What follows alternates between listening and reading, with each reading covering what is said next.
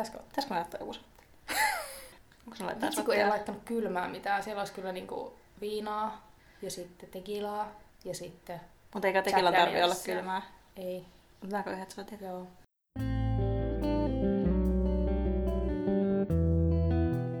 Kuuntelet Lukuvikaa, joka on kahden kirjan ystävän, Essin ja Jennin podcast kirjallisuudesta, feminismistä, kulttuurista ja kaikesta siltä väliltä. Lukuvika on paljon puhetta kirjoista, luetuista ja lukemattomista.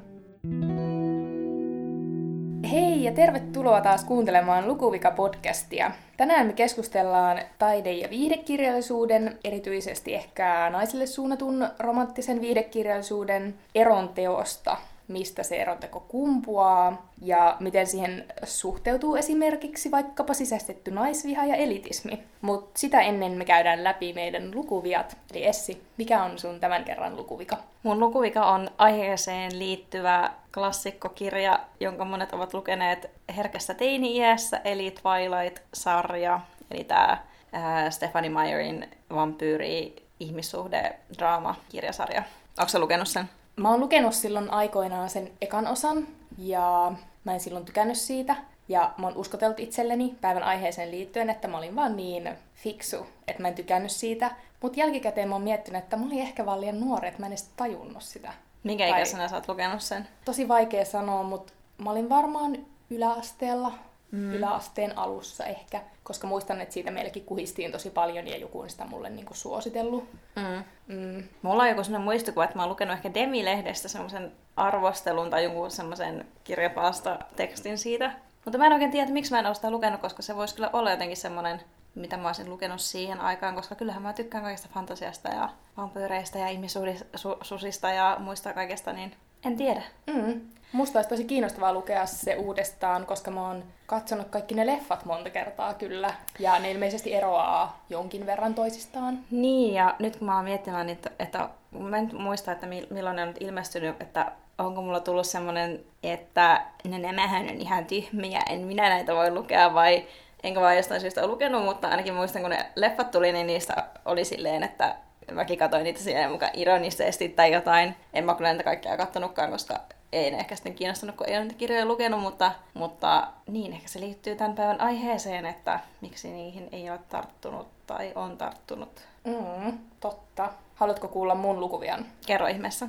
Okei, mä en ole ihan varma, onko mä kertonut tän joskus aiemmin, ja jos olen, niin pahoittelut. Mäkään en siis tiedä, olinko mä tuota Twilightia jo sanonut aikaisemmin. Pitäisikö meidän pitää jotain kirjaa näistä? Me ollaan tehty tätä niin pitkään, että ei vaan, niinku, ei vaan enää muista. Ehkä pitää joskus kuunnella kaikki jaksot läpi ja pistää ylös, mutta joskus tulevaisuudessa. Joten tämä minun uusi vanha lukuvikani on siis Kaari Utrio. No niin, En ole koskaan lukenut hänen teoksiaan. en minäkään. Miksi? Niin, ehkä se just johtuu tästä jostain semmoista viihdekirjallisuuden leimasta, että on ajatellut, että en kai minä nyt sellaisia lue.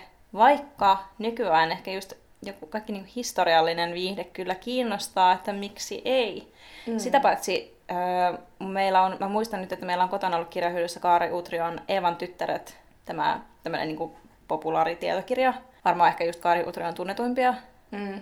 niin en ole sitäkään siis lukenut, koska mä ajattelin aina, että se on joku semmoinen...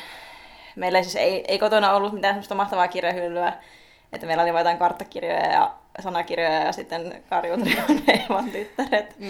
Niin, eh, niin se ei sitten niin kuin sillä Mä kuvittelen sen siellä sanakirjojen keskellä, sen Eevan tyttäret. Niin, Mm. mutta sitten nyt tuli sekä sellainen flashback yliopistoaikoihin, että kun olin jossain ehkä kandiseminaarissa tai jossain muussa vastaavassa hirveässä tilanteessa, niin tota, yksi mun silloinen ja varmaan sunkin siis opiskelukaveri, niin teki jotain, jotain kanditutkielmaa, niin, niin hänellä oli yhtenä lähteenä olisi ollut tämä Evan tyttäret ja sitä jotenkin vähän paheksuttiin silloin siellä seminaarissa. Ahaa, tämäkin varmaan liittyy tämänpäiväiseen aiheeseen. Ehkä mahdollisesti alkaa tuntua siltä.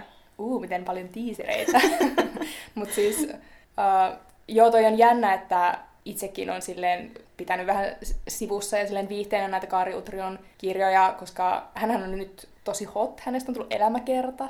Siinä on Niin. ihana kansi, missä Niin. hän polttelee jotain sikaria. Niin, Ja siis hän, hän käsittääkseni on kuitenkin silleen profiloitunut feministiksi ja se Eevan tyttäretkin taitaa olla tällainen feministissävytteinen kirja ainakin, Kyllä. että miksipä ei. niinpä. Mm. Ja Kari Utrio on ymmärtääkseni kuitenkin koulutukseltaan ihan historian tutkija ja varmasti niin kuin tietää alasta ihan hirveästi on asiantuntija paikallaan, niin ehkä se voisi olla sellainen loppuelämän projekti, koska Kari Utrihan on myös ihan hirvittävän tuottelijaskirjailija, niin tässä voisi olla sellainen pieni joku kesäprojekti. Totta.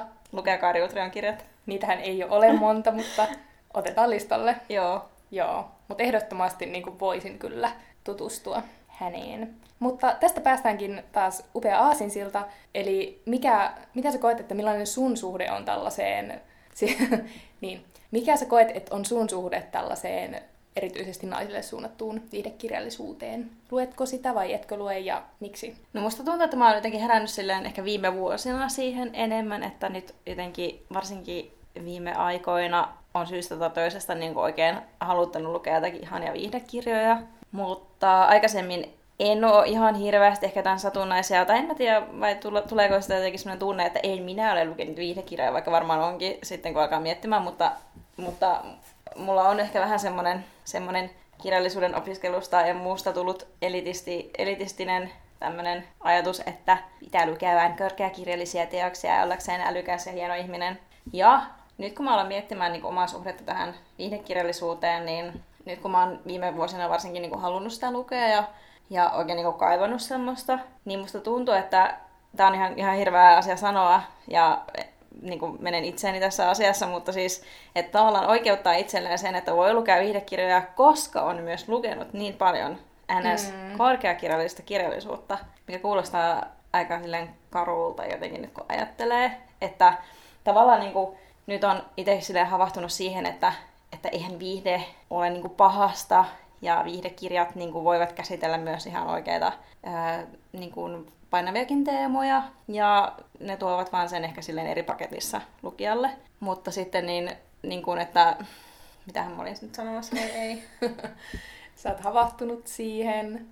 Niin, että, mm. että sitten mä tavallaan kuitenkin niin kuin oikeutan sen itselleni sillä, että, että kun mä kuitenkin niin kuin luen myös muuta kirjallisuutta, että jos mä olisin koko elämäni lukenut pelkästään viihdekirjallisuutta, tai jos mä ajattelen, tämäkin kuulostaa hirveältä nyt mä kuulostan tosi elitistiltä, että, että sitten tavallaan jollakin tasolla sille salaa mielensä poruko, perukoilla niin kuin miettii sellaista ihmistä, jotka lukee pelkästään viihdekirjallisuutta, että he eivät ole oikeita kirjallisuuden ystäviä.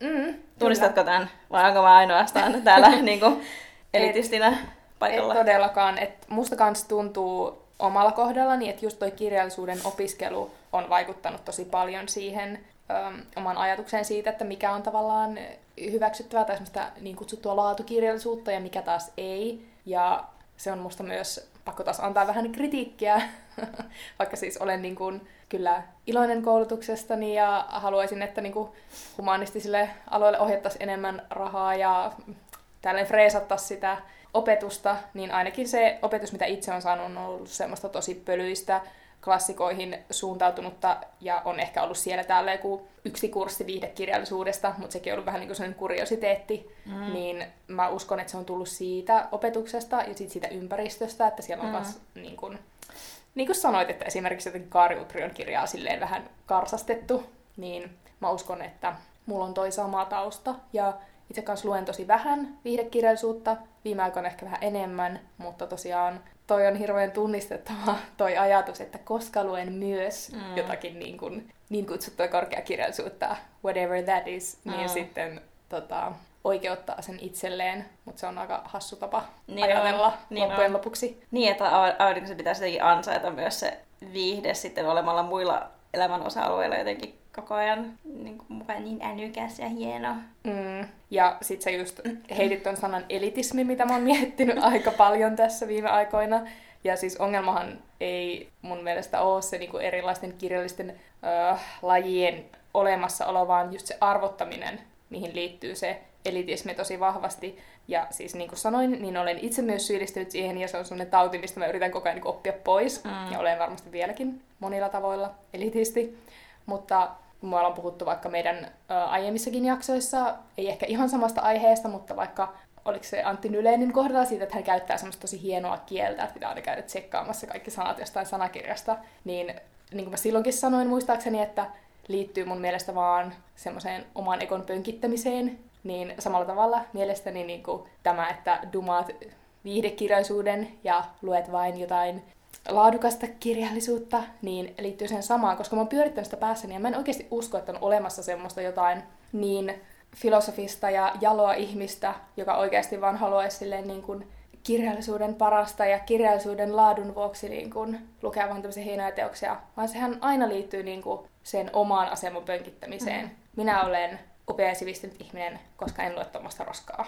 Mm. Niin se on saanut muut kanssa havahtumaan siihen, että jotenkin aika hölmöä millään tavalla tuomita mitään viihdekirjallisuutta. Mm. Mutta sitten toinen asia, mikä tähän mun, mun mielestä vahvasti liittyy tähän erontekoon niin kun laatu- tai kaunokirjallisuuden ja sitten viihdekirjallisuuden välillä, on se, että etenkin tämmöinen niin romanttinen viihdekirjallisuushan on suunnattu naisille mm. historian saatossa. Ja tietenkin kaikki, mikä meidän kulttuurissamme on suunnattu tytöille tai naisille, nähdään aina jotenkin hölmönä, pinnallisena näpertelynä ja vähän tyhmänä. Niin sitten mä tulin myös siihen tulokseen, että varmasti tämä sisäistetty naisviha myös luo osansa siihen, että itsekin on ajatellut, että viihdekirjallisuus olisi jotenkin alempiarvoista. Vai mitä oot mieltä? Joo, siis todellakin. Ja, ja jos esimerkiksi yliopistokoulutus ja kaikki muukin suurin piirtein niin keskittyy just näihin klassikoihin, niin ovathan ne kovin usein just miesten kirjoittamia ja kertovat miehistä ja on jopa ehkä suunnattukin miehille. Että kyllähän viihdekirjallisuus, niin kuin jos puhutaan niin kuin just naisten, naisten viihteestä, siinäkin on vielä tämmöinen mm. sukupuolittunut... Mm, naisetuliite. niin, niin, niin tota, että sehän on... Ota nyt mulla taas katsotaan, jos apua, ei ole tästä tekilaa. Ää... Eikä, anna tulla vaan. Puhutaan naisten Mitä viihteestä. mä sanoin? Siinä on naisetuliite. Joo. Mitä mä, sitä, mitä mä sanoin sitä aikaisemmin? No nyt en tiedä. no ehkä se mun ajatus mm. oli kuitenkin jotenkin siinä, että, että niin kuin että naiset aikaisemmin on niin kuin, tavallaan jäänyt myös niin kuin, historian kirjoituksessa ja tässä kirjallisuuden tutkimuksessa ylipäätänsä paitsi on, että tämä on niin kuin, yksi osa ole, missä naiset on voinut niin kuin, käyttää omaa ääntään ja kertoa niin kuin, naisten tarinoita ja niin kuin, naisille suunnattua, että, mm. että, tota, että miten siinä niin kuin, se sukupuolittuneisuus näkyy jotenkin ihan hirveästi, vaikka niin kuin, sitten taas esimerkiksi jotkut dekkarit ja thrillerit, niin monesti on sitten taas ehkä silleen niin kuin, miehi, miehille silleen ok, ja eihän nekään sen kummempia teemoja välttämättä käsittele tai niissäkään ne hahmot ole mitenkään sen moniulotteisempia, että miksi ne on sitten niin kuin enemmän mm. sallitumpia. Oli kanssa se mun ajatus, mä en nyt ole ihan varma. Mutta siis toi on tosi kiinnostavaa, koska mä mietin just tota samaa, että tämmöiseen niin kutsuttuun genrekirjallisuuteen niin kuuluu just vaikka semmoinen kaavamainen juonenkuljetus mm. niin kuin dekkareissa. Me kaikki tiedetään, että joku murhataan ja murha selviää. Mm. Tai niin kuin romanttisessa kirjallisuudessa pääpari tapaa ja lopulta he varmaan päätyy yhteen. Mm. Ja sitten mä mietin myös sitä, että mun mielestä just siinä se sukupuolittuneisuus näkyy hirveän hyvin, että se ei ole kiinni vaan siitä genrestä, että se olisi jotenkin laadutonta, vaan nimenomaan mielestäni siitä sukupuolesta. Mm. Että vaikkapa just niin kuin jotkut dekkarit tai kauhu tai fantasia on myös genrekirjallisuutta, mm. mitä ehkä arvostetaan niin paljon, mutta siellä on tosi paljon sellaisia miesten kirjoittamia klassikoita, vaikka joku Taru Sormusten herrasta tai Arthur Conan Doylin Sherlock Holmes-tarinat, mm. niin ihan samalla. Ne on ihan kuitenkin ka- ka- kanonissa. Nimenomaan, kyllä, just näin. Niinpä. Mulle tulee vain Jane Austen mieleen, ei ketään muuta. Niin, ja sitten, tai joku silleen Emily Bronten humiseva harjo, jossa mm. ne henkilöt lähtökohtaisesti niin kuin on ihan kamalia ja mitä, mitä romanttista siinä nyt loppujen mm. lopuksi onkaan, niin sit, silti se niputetaan niin romanttiseen viihteeseen tavallaan jostain Totta. syystä, mutta en Totta. tiedä liittyykö se nyt tähän aiheeseen, mutta jotenkin että myöskin ehkä helposti ajatellaan, että just naisille suunnattu kirjallisuus, jonka on kirjoittanut nainen, joka sattuu käsittelemään jotain rakkausasioita, niin se on heti niin kuin naisten viihdettä tai jotain romanttista. Mm. Ja pakko sanoa tähän väliin, että nyt kun on ollut Saara Turunen esim. tosi paljon esillä mm. tästä järjettömiä asioita romaanistaan, ja mm, mä luin niin kuin Hesarista jonkun jutun, missä hänkin silleen niin kuin todella arvostettuna tällaisena öö, siis laadukkään kirjallisuuden kirjoittajana, hän ei ole mikään viihdekirjailija, ainakaan minun mielestäni, niin kun hänen uusi romansa käsittelee siis rakkautta, niin hänkin sanoi siinä muistaakseni jotenkin, että epäilytti tai pelotti ottaa se aihe käsittelyyn, koska se heti dumataan mm. silleen alempiarvoiseksi, vaikka se ei olisi niinku sitä mm. genreänsä edustavaa. Niin, ja se on tosi jännä, että niinku tämmöinen varsinkin niin kuin romanttinen viihde, ajatellaan, että se on pelkästään naisen asia, koska tietääkseni myös miehet kuitenkin kokevat rakkautta ja rakastuvat. Hmm, Oletko koskaan kuullut sellaisesta? öö, joskus. Niin. Hei, mä mietin tota ihan samaa, koska mitähän mä tästä mietinkään. Niin, siis se, että miksi se rakkaus on niin kuin nähty naisten lajina, koska viime aikoina olen myös pohtinut sitä, toivottavasti kukaan puolisoni ei kuuntele tätä, koska ei ole henkilökohtaista. Mut siis on miettinyt... Kukaan sinun puolisoista. niin.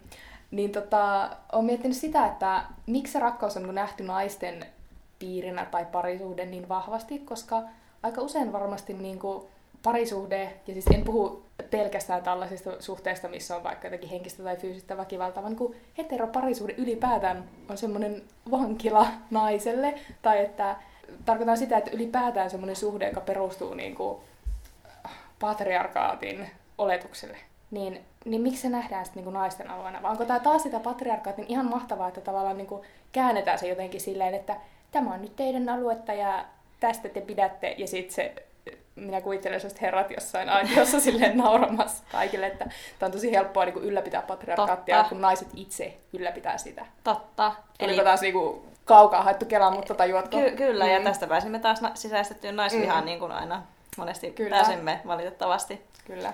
Joo, mä jostakin, mä, siis mun, mä en nyt ihan varma, että mistä tämä mun lähde oli, mutta mä haluaisin muistella, että tämä oli se hyvän historiakirja, jota mä kuuntelin tuossa alkuvuodesta. Ja tämä kirja nyt ei sinänsä liity muuten tähän, mutta sen ideahan oli se, että ihmiset helposti ajattelee kaikista niin huonoja ja sitten nämä kaikki hyvät asiat jää huomaamatta tai niihin ei kiinnitä niin huomiota, niin, niin siinä mun muistaakseni, ja, ja siinäkin siitä rattiin jotakin henkilöitä, en muista, mutta jotenkin niin tuotiin ilmi se, että, että jos ajatellaan, että kirjoitetaan kirja vaikka jostakin kamalasta sarjamurhaajasta tai jostain muusta tämmöisestä kauheasta rikollisesta, niin ajatellaan, että se niin kuin helpommin kommentoi yhteiskuntaa ja on niin kuin tämmöinen hieno ajankuva ja kertoo ihmiselämän raadollisuudesta niin kuin freesillä tavalla, kun taas niin kuin, sitten tämmöinen romanttinen kirjallisuus, jossa ihmiset rakastuvat toisiinsa, niin ajatellaan, että tämä on niin kuin epäuskottavaa paskaa. Vaikka useimmiten kuitenkin ihmiset niin kuin rakastuvat toisiinsa versus se, että sarjamurhaaja tulee ja mm, tappaa. Kyllä. Niin mä toivon, että tämä oli nyt tässä kirjassa tämä ajatus, tämä ei ollut siis mun oma, mutta niin ehkä kertonee myös taas tästä, että, että mikä ajatellaan silleen uskottavaksi ja mikä epäuskottavaksi, ja sehän kai mm. se on se niin tämmöinen arvotussysteemi myös tässä taiteessa ja kirjallisuudessa. Kyllä. Ja tuosta tuli mieleen joku juttu, minkä luin. Se oli siis tosi vanha, tai tosi vanha, mutta siis vähän vanhempi Parnassa, missä toi Niina Mero puhuu niin romanttisesta kirjallisuudesta. Hän tutkii niin romanttista kirjallisuutta ja itsekin kirjoittanut sitä pitkään niin hän puhuu siinä myös siitä, että romanttista kirjallisuutta on usein parjattu ja varmaan osittain ihan syystäkin niin kuin siitä, että luo semmoisia epärealistisia kuvia ja tavallaan asettaa niin kuin naiselle ainoaksi tavoitteeksi sen heteroparisuhteen saavuttamisen. Joo, mutta sitten musta siinä oli tosi hyvä näkökulma, kun hän oli sillä, että minkä takia missään muussa tämmöisessä gerrekirjallisuudessa ei olla huolissaan siitä, että sillä lukijalla ei olisi niin kuin, tavallaan omaa harkintakykyä erottaa se fakta ja fiktio. Mm. Että jos sä luet vaikka fantasiaa, niin luuleeko sä, että tuolla vilisee jotain lohikärmeitä ja velhoja? No minä kyllä. No itse asiassa kyllä. Mutta siis silleen, niin, niin se oli minun mielestä hyvä pointti tähän liittyen. Niinpä. Mm. Ja sitten just kun puhuttiin tästä Twilightista vaikka, niin itsekin olen ollut aika pitkään siitäkin silleen, että no siinähän on siis mielenkiintoisia juttuja liittyen vaikka sen Stephanie Meyerin omaan mormonitaustaan ja tämmöistä niin piiloista symboliikkaa, vaikka jostakin esiavio- esiaviollisesta seksistä tai jotain muuta, niin mä oon itsekin vähän paheksunut silleen öö, kukkahattu päässä, että voi että kun ne nuoret ei nyt varmaan ymmärrä yhtään ja että kaikki haluaa vaan nyt tollaisen Edwardin, mutta siis niin kuin, no joo, nuorilla voi ehkä ollakin, tai siis itsekin on saanut niin kuin nuorena semmoisia sairaita kuvia jostakin viihteestä tai kirjoista, joita olen kuluttanut, ja se harkintakyky ei ole silloin ehkä ollut paras. Mutta uskon, että kun ihmiset kasvavat ja se lukutaito paranee, niin en usko, että jos me vaikka aikuisena luetaan jotain romanttista viihdettä, niin ajatellaan, että se prinssi Uljas saapuu tuolta ja se on meidän ainoa päämäärä. Niin, vai mitä? niin ei, ja sitten ylipäätään musta tuntuu, että tuo Twilight on kuitenkin vähän sille aikansa kuva, että, että musta tuntuu, että vasta viime aikoina on enemmän puhuttu just siitä, että, että mikä niin kuin parisuhteessa on silleen ok käytöstä, että jos sun puoliso on sairaaloisen mustasukkainen, niin se ei ehkä ole ok. tai niin kuin, mitä se Edward esimerkiksi on sille Bellalle, sehän on tosi mm. semmoinen suojeleva ja jotenkin silleen haluaa kontrolloida sitä niin musta se on vaan silleen aikansa kuva, että, että valitettavasti kaikki olemme kuitenkin niin aikamme lapsia, että silloin se varmaan on ollut silleen, onpas tämä romanttista. Mm. Tai niin kuin ylipäätänsä romanttisessa viihteessä ehkä niin kuin, että nyt on ehkä vähän herätty viime aikoina kritisoimaan sitä, että jos mies on koko ajan silleen, että meetkö mun kanssa ulos treffeille, ja nainen silleen, en, niin se mies vaan roikkuu perässä ja jankkaa niin kauan, mm. että että se nainen myöntyy, niin eihän se enää nykyään ole silleen niin kuin ok. Mm, nimenomaan. Niin, että niin, puolensa ja puolensa. Kyllä. Mutta jotenkin musta tuntuu, että tässä naisten vihteessä tuli taas mieleen niin kuin yksi ystäväni, joka on myös opettaja ja, ja tuota, hän kertoi tämmöisen elävästä elämästä esimerkin, että koulussa piti lukea joku kirja ja sitten yksi oppilas siellä julisti, hän oli tämmöinen mies oletettu oppilas, niin julisti kovaan ääneen, että enhän minä voi tätä lukea, kun tässä on nainen päähenkilön tai tyttö ja minä en voi tähän samaistua niin kuin mitenkään. Ja se oli ollut niin kuin tosi tämmöinen mm. niin kuin vahva reaktio, että ei ihme, että meillä on niin kuin naisvihaa sekä sisäistettyä että kaikkea muutakin, jos ihmiset tuolla julistavat, että tähän en voi mitenkään samaistua, koska vain sukupuoli eikä mitään muuta. Kyllä, toi on tota... Mitä mun pitikään sanoa? Ehkä se tekillä ei ollut sittenkään niin hyvä idea. Voisiko tästä vetää kun aasit sellaisia samastumiseen? Vois. Mm. Niin no, muistan, että itsekin ajattelin silloin, kun kerroit mulle tästä eka kerran, niin kuulin, että toi on tosi huolestuttavaa, että jo noin nuoresta asti pojat ajattelee, että he eivät voi niin kuin mitenkään samastua johonkin naispäähenkilöön, mm. koska me ollaan kuitenkin varmasti koko lapsuutemme ja nuoruutemme ja edelleen luetaan niin kuin kirjoja, joissa on päähenkilönä mies. Niin. Enkä ole ikinä ollut silleen, voi että, että minä en voi lukea tätä Barack Obama elämänkertaa, kun ennen minä voi samastua häneen ollenkaan. Niin, tai että mä en voisi lukea tätä Harry Potteria, koska niin. tässä päässä poika vaan oli vaan silleen, että jes, jes, jes, Harry Potter on parasta ikinä. Mm, siis kyllä. Ja sit mä jäin kelaamaan tuota samastumista vielä enemmän, että musta jotenkin tuntuu, että palataan taas sinne kirjallisuuden laitokselle, missä on opiskellut, niin tuntuu, että sielläkin se semmoinen niin samastumisen teema, niin oli jotenkin sellainen, että se dumattiin heti silleen vähemmän akateemisena tai jotenkin niin kuin ei-tieteellisenä lähestymistapana. Ja sitten kun mä oon jälkikäteen miettinyt sitä, niin mä oon niin vielä allergisempi tuolle ajattelutavalle, koska musta jotenkin tuntuu, niin kuin, että... Tai siis mä vierastan semmoisista, että kirjallisuus kirjallisuuden vuoksi argumentteja, että kirjallisuus olisi vain jotain, joka leijuu jossakin omassa filosofisessa pilvessään. Tämä liittyy tosiaan elitismiin, koska eihän se ole, vaan se niin kuin liittyy yhteiskuntaan ja rakenteisiin ja politiikkaan ja kaikkeen. Ja sitten mä mietin, että onko tässä taas se ikiaikainen kahtia jako, että joku asia, mikä niin kuin etäisestikään liittyy johonkin tunteisiin, eli niin kuin vaikka samastuminen johonkin päähenkilöön, ja samastuminen niin kuin liittyy väistämättä johonkin tunteeseen, joka sinussa herää johonkin henkilökohtaiseen tulkintaan, niin onko sekin taas vaan silleen feminiinistä, eli ihan höpsää tunnehömppää. En tiedä. Niin, kun me just keskusteltiin sun kanssa niissä meidän ääniviesteissä, mitkä olisi pitänyt editoida tähän podcast-jaksoon, kun mulla tuli semmoinen kanssa tunne, että kun tämä mun ystävä myös sanoi, että, että hän, hän niin nauttiakseen kirjallisuudesta, niin pitää olla joku asia, mihin samastua. Sitten mä olin miettimään, että no, että samastunko mä itse niin niihin kirjoihin, mitä mä luen, ja sitten mulla tuli eka sellainen tunne, että en, en tietenkään välttämättä. Ja sitten niin olla miettimään, että no, onko se vaan nyt sitä, että tavallaan ei voi myöntää sitä itselleen, koska se on jotenkin mm. huono tapa lähestyä kirjallisuutta tai jotain.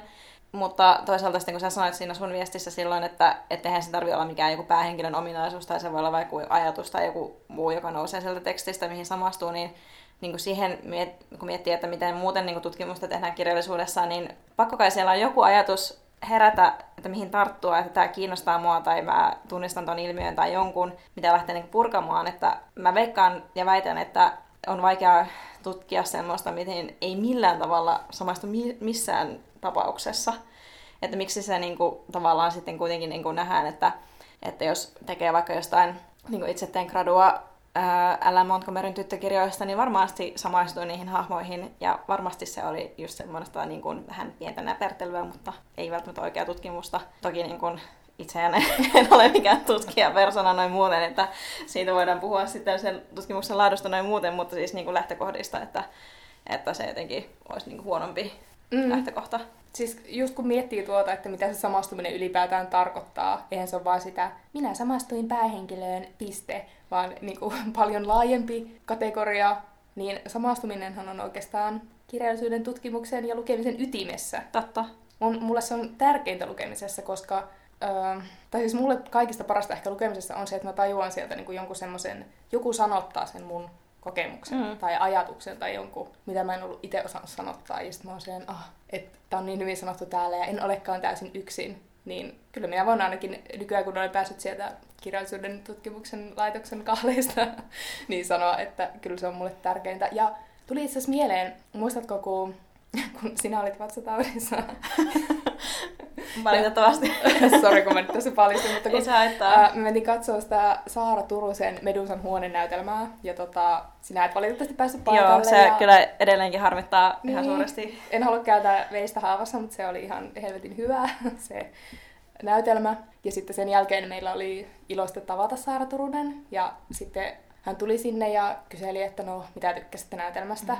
Ja muistaakseni kaikki oli just silleen paskan jäkkänä siellä, että no, enpäs nyt tiedä, tai ei niinku hirveänä syntynyt keskustelua. Ja sitten mä sain jotain änkytettyä siinä, että, että musta oli niinku ihan mahtavaa, että siinä oli sellainen yksi naishahmo, joka vaan niinku alkoi huutaa ihan täysiä. Mm.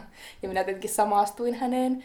Ja sitten mä sanoin jotakin, että niin, että se oli musta ihan mahtava kohta, että mä pystyin niinku samastumaan tosi hyvin. Ja sitten heti tuli sellainen häpeä, että mä olin silleen, että niin, mutta sinun mielestä varmaan samastuminen on tosi banaalia ja Mm. typerää. Ja sitten mä muistan, kun se Saara Turunen sanoi, että ei, että se on mun mielestä niinku parasta Mm. mm. taiteessa. Ja en tiedä, oliko hän vain kohtelias tai mitä muuta, mutta mä sain silloin itse siitä semmoisen fiiliksen vähän niin kuin semmoisen synninpäästön, Mm. mm. että ah, en olekaan vain tyhmä samaistuja, joka elää tunteella, vaan että tämä olikin niinku ehkä teoksen tekijän mielestä myös tärkeää siinä teoksessa. Niin, ja kun toisaalta kun miettii silleen taidetta ja ki- varsinkin kirjallisuutta, mistä nyt tässä puhutaan, niin, niin eikö kaikki kirjallisuus kirjoiteta sitä varten, että kun sitä luetaan, niin sieltä löydetään vastauksia omaan itseen? Niinhän sitä luulisi. Tai että eikö se ole niin kirjallisuuden funktio? Mutta ehkä tässä piilee se avain, että kun kirjallisuutta on perinteisesti arvottanut ja kirjoittanut miehet, niin he eivät löydä sitä avainta omaan itseen vaikka jonkun naisen kokemuksesta, vaan he ovat Mm. mm. silleen, tämä ikiaikainen kuvaus yksinäisyydestä teoksessa sadan vuoden yksinäisyys on tosi universaali, mutta tämä toisen sukupuolen kuvaus teoksessa toinen sukupuoli, mitä tämä on? Ei mä kyllä yhtään samastu tähän. Olisiko näin? Varmasti on, valitettavasti kyllä joo, mutta niin, että niin, ymmärrän sen, että joo, voi lukea kirjallisuutta ja arvottaa sitä, vaikka ei siitä pitäiskään, mutta kyllähän kirjallisuutta luetaan ja kirjoitetaan sen takia, että ihminen etsii itseään, Mm, eikä kyllä. mitään muuta. Tai vastauksia Nimenomaan. ehkä johonkin elämään, mutta itsensä kautta. Muistatko, kun meillä oli ihan ensimmäinen luento yliopistolla, missä Kuisma Korhonen kysyi meiltä, että miksi kirjallisuutta luetaan tai tehdään, ja kaikki oli varmaan taas hiljaa. niin muista, nyt olen- löydettiinkö me nyt vastaus siihen? Ehkä. Siitä on 11 vuotta, mutta nyt se on täällä. No niin, tässä me lähdetään Kuismalle ja Lähetetään ääniviesti, jos saadaan kiinni hänet. Niin, se on kyllä aika vaikea homma. Joo, mutta sitten mulle tuli vielä mieleen sellainen, kun mä pohdin tätä viihdekirjallisuutta, että kun arvotetaan tällaisia hienoja kirjallisia kirjailijoita, niin voisiko oikeastaan olla, että ehkä semmoinen niin vaikein kirjallisuuden laji kirjoittaa oiskin tällainen jotenkin niin kuin moniin ihmisiin vetoava viihteellisempi kirjallisuus. Koska siinähän pitää niin kuin erityisesti keskittyä siihen lukijaan. Ja just niin kuin puhuttiin tuossa aiemmin, että nehän viihdekirjat niin käsittelee monesti myös aika vakaviakin aiheita, niin sä voit pukea semmoisen vakavankin aiheen, tai sun pitää osata pukea se semmoiseen niin viihdyttävään muotoon, missä on niin kuin sitä tekstin imua ja tavallaan tiedätkö, Mm. ei raskaaseen muotoon. Että sekin on kyllä taito. On, on, on. Sinänsä. On, on Mm. kyllä. Ja sitten mä mietin vielä sitä, että niin kuin kirjamyynnin ja markkinoinnin parissa työskennelleenä, niin mä aina tosi paljon valvon sellaisia teoksia, joita voi suositella niin kuin kaikille. Mm. Tulee mieleen vaikka Donna Tartin Jumalat juhlivat öisin, Mm. tai mikä se on se Harry Gebertin tapaus, Aa, Joo, en Dickerin kirja. Joo. Joo. Siis sellaisia, joissa on niinku, ne on tosi viihdyttäviä Mm. omalla tavallaan ja niissä on sitä tekstin imua, Mm. mm. mutta niissä on myös jotakin sellaista muutakin, mihin tarttua. Niin. Mutta ei noita kumpaakaan mun mielestä ehkä jaotella mihinkään korkeakirjallisuuden laariin ehkä, vai jaotellaanko? No kyllä mä ajattelin, että se Jumalan tyrhäytöisin ehkä on Mm. kuitenkin. Mutta sitten se on toisaalta niinku dekkari kuitenkin tietyllä tavalla. Niin, to, niin, kyllä. Mm. Se vaan käytän vähän kuin päällä olleen sen. Niin, siinä on kuitenkin alkuasetelma, Mm. tiedetään, mutta sehän tutkii ehkä sitä just, että miten, se, Mm. mil, miten siihen Miten? päädyttiin ja Mm. mikä on se ihmisen psykologinen prosessi, kun Niin. tapahtuu. Jotain. Niin.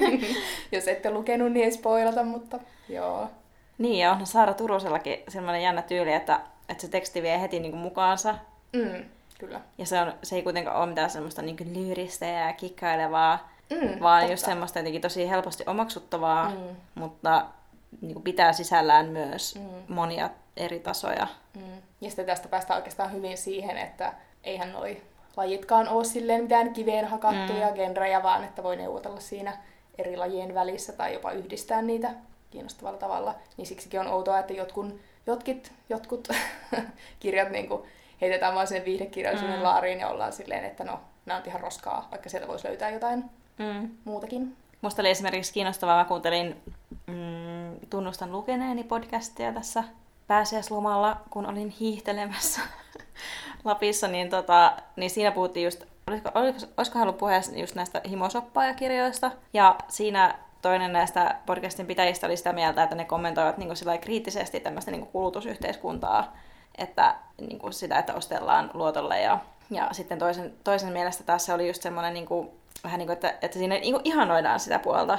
Että tavallaan miten erilaisia luentoja voi olla niin kuin tämmöisissäkin niin kuin viihdekirjoissa, että, että onko se niin vain jotenkin helppo luenta, että ajatellaan silleen, että tämä ihanoi jotain heterorakkautta tai, tai kulutusyhteiskuntaa tai jotain, vai voisiko niitä lukea sitten jollain muulla tavalla, Mm-hmm. niitä teoksia. Tosi kiinnostavaa. Ja mun mielestä tuo just liittyy siihen, että ne leimataan Mm. jonkun tietyn alempiarvoisen genren edustajiksi ja heitetään jonnekin nurkkaan, niin. Kun olen itsekin joskus tehnyt, vaikka toi oli esimerkiksi tosi mielenkiintoinen luenta Niinpä. aiheesta. Halutaanko me puhua vielä hetki Laura Freemanin kolumnista? No puhutaan, nyt kun se on tässä elitismi on mainittu. Joo.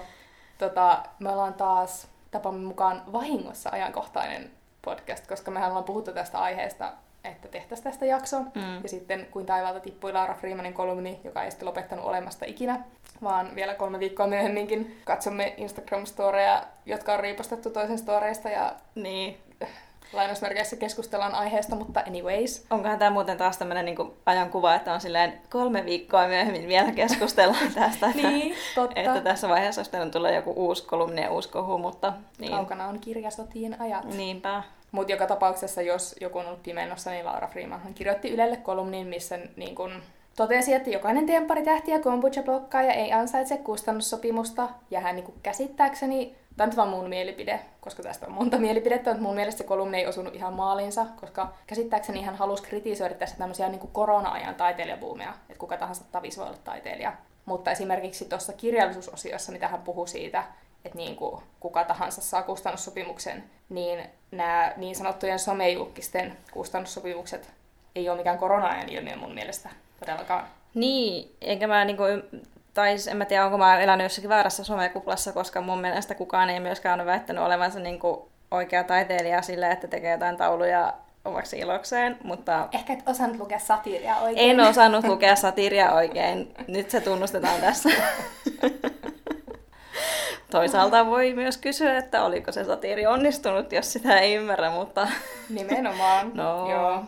Mutta niin kuin, jos nyt ei mennä niin syvälle tähän Mm. ylipuutun kolumniin, niin musta oli ihanaa, että se keskustelu sitten jatkui ja siitä oli Hesarissa vähän aikaa sitten juttu, missä just puitiin tätä, että no mikä on oikeaa kirjallisuutta ja mikä on niin kuin, turhaa tai väärää kirjallisuutta. Ja sitten siellä oli toi VSOYn kustantaja Anna-Riikka Karlsson kertomassa sit niinku kirja-alan näkökulmasta tätä. Ja musta oli jotenkin aivan ihanaa, mitä hän sanoi, ja mun pitää nyt täältä etsiä, etsiä täältä hänen kommenttinsa.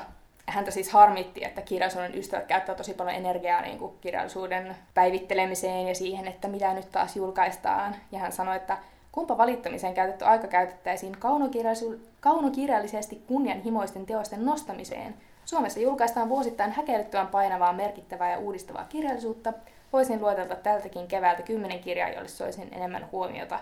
Ja sitten hän sanoi, että kustantamon tehtävä on myös julkaista kirjoja, jotka tuo tavallaan kirjallisuuden lähemmäs sellaista kansaa tai sellaisia ihmisiä, jotka ei yleensä lue, mikä oli musta tosi hyvä pointti. Mutta sitten vielä parempi pointti oli se, että hän muistutti, että kustantamot ovat myös liikeyrityksiä. Ja sanoi, että jos katalogistamme karsisi kirjat, jotka eivät ole joidenkin mielestä uskottavia, niin meiltä jäisi se toinenkin puoli tekemättä. Mä olin vaan, että aamen, koska näinhän se siis on. Ja tossakin oli siis niin kuin, kiinnostavaa se, että nimenomaan arvotetaan sitä kirjallisuutta. Niin, eli voisiko se nyt summata, että, että menkää nyt ostamaan niitä helvetin kirjoja ja lukekaa niitä ja, Mm. ja älkääkä valittako Twitterissä ja Instagramissa. Niin, kyllä mä oon kans, joo, samaa mieltä kuin Anna-Rikka Karlsson, että ehkä sen ajan voisi käyttää sitten omien mahdollisuuksien mukaan vaikka sellaisen kiinnostavan kirjallisuuden nostamiseen tai ostamiseen. Mm. Ja sitten sekin oli ihan hyvä pointti, että myöskin tässä on taas se, että heitetään, ihmiset rakastaa tyypitellä asioita ja itsekin varmaan. Mä en nyt siihen, mutta siis niinku, että eihän kaikkien tällaisten niin kutsuttujen somejulkisten kirjat ole pelkkää roskaa. Mä jostain luin, että esimerkiksi mä ainakin olen tykännyt Antti Holman uudesta kirjasta. Mm, joo. Ja se on musta silleen, jos nyt puhutaan tälleen perinteisin termein, niin myös kirjallisesti niin kuin tasokas. Kyllä. Niin mä luin jostain, että se hänen ensimmäinen romaani julkaistiin ennen kuin hän oli edes mikään julkis. Ja sitten tavallaan musta hänetkin on heitetty monesti sinne mm. laariin, että on vaan tämmöinen, niin kuin, jolla on miljoona yleisö mm. valmiina. Niin, tai esimerkiksi Eeva Kolu on musta todella hyvä kirjoittaja. Mm. Niin en mä tiedä. Hänellä on valmis yleisö, mutta what you gonna niin, do? No, kun mä en kaskaan, mä myönnän tietämättömyyteni ja sen, että olen ehkä jossain väärässä somekuplassa, koska mä en jotenkin niin kuin, myöskään tunnistanut, että ketkä ne, tai mitkä on nämä kombucha-blokkaajat, jotka saa kustannussopimuksia. Niin, mä en kyllä tiedä yhtään kombucha-blokkaajaa, joka olisi saanut, mutta... Niin, mutta ehkä niitä sitten kuitenkin on. Mm. Niinpä, ja en, en mäkään sano, että tavallaan kaiken laatu on samaa, mutta että niin kuin, miksi kaikkea pitäisikään arvottaa jonkun saman laatustandardin niin kuin mm. heittomerkeissä mm. tavallaan piirissä. Ja sitten myös ymmärtää se, että millä tavalla se kirjan kustannusala vaikka toimii. Niin se on ihan hyvä nähdä siinä kokonaisuudessa ehkä myös se osa. Niinpä. Mm. Ja niin, I don't know, oliko mulla muuta asiaa tästä, mutta se oli musta ihana kannanotto tulipahan tässä nyt heitettyä lusikkasoppaan sitten tai tähänkin keskusteluun. Ai että, ollaankohan me kohta jossain Yleen kulttuuri keskustelemassa Laura Freemanin kanssa? Ei, en halua, niin ei tarvitse ottaa yhteyttä, kiitos. Joo, ei ei. Joo, oliko meillä vielä jotain? No mä, että onko sulla mitään hyviä viihdekirjasuosituksia, mitä olet lukenut viime aikoina, tai mit, mitä, mitä voisi mainita tässä? No, mä oon nyt varovaisesti lähtenyt tähän viihdekirjagameen mukaan, niin sellaista voisin kyllä suositella Rebecca Serlen, vitsi mä en koskaan muista, oliko se viisi vuotta myöhemmin. Kyllä. Joo. Ja se on itse asiassa just näitä, että se alkaa vähän silleen kepeästi, mutta sitten siinä oikeastaan käsitellään aika vakaviakin aiheita. Mm. Tykkäsin tosi paljon siitä. Onko sulla? No mä oon lukenut nyt niitä Beth O'Learyn kirjoja, joita on tullut kaksi suomeksi. On tullut se Kimppakämppä ja Vaihtokauppa. Ja nyt mä spoilaan sulle sen kimppakämpän. Oi ei, mutta anna tulla Mutta vaan. siis... Hei, ja jos ette lukenut, niin nyt niin, pois joo, koska mulla on tää mun spoilausgeeni, se on mm. valitettavaa, mutta siis tämähän ei ole mikään spoilaus, että siinä alkupremissi on siis se, että tässä on nainen ja mies, ja he asuvat samassa asunnossa, mutta niin, että se mies on siellä aina päivisin ja nainen öisin, ja he rakastuvat. Mutta mun mielestä se, niin kuin, joo, se oli niin kuin viihdekirjallisuutta ja niin kuin, kertoo tämmöistä romanttisesta rakkaudesta ja se on tosi vetävästi kirjoitettu ja ne henkilöhahmot on ehkä silleen niin kuin, aika semmoisia tyypillisiä, mutta mun mielestä siinä käsiteltiin tosi kiinnostavasti sitä, että tämä päähenkilön Tiffin niin kuin seurusteluhistoriaa, että hänellä oli aikaisemmin ollut poikaystävä, ja sitten tälle Tiffille pikkuhiljaa valkenee, että se on ollutkin tosi manipuloiva ja käyttänyt tämmöistä henkistä väkivaltaa siihen Tiffiin, niin että se saa ihan semmoisia niin traumaattisia tämmöisiä niin kuin, kohtauksia. Okay. Ja se vaikuttaa siihen hänen nykyiseenkin ää, parisuhteeseen. Niin mun mielestä se oli taas silleen, että, että tämä on taas sellainen niin aihe, mistä yhä enemmän ja enemmän on puhuttu niin semmoinen just tämä manipulointi, vaikka just jossain Twilightissa, niin mm. mikä tuntuu nyt vähän silleen, että öö, onko tämä ihan ok, niin se oli tavallaan niin kuin kerrottu siinä, niin mun mielestä tämmöisellä niin kuin viihdekirjallisuudella on mahdollista käsitellä myös tämmöisiä aiheita, jotka kuitenkin aika monta naista väitän, että koskettaa. Mm. Ja ehkä tämmöisenä, niin kuin, se oli jotenkin tosi no siinä oli kuitenkin onnellinen loppu, niin se sitten ei ollut kuitenkaan liian synkkä.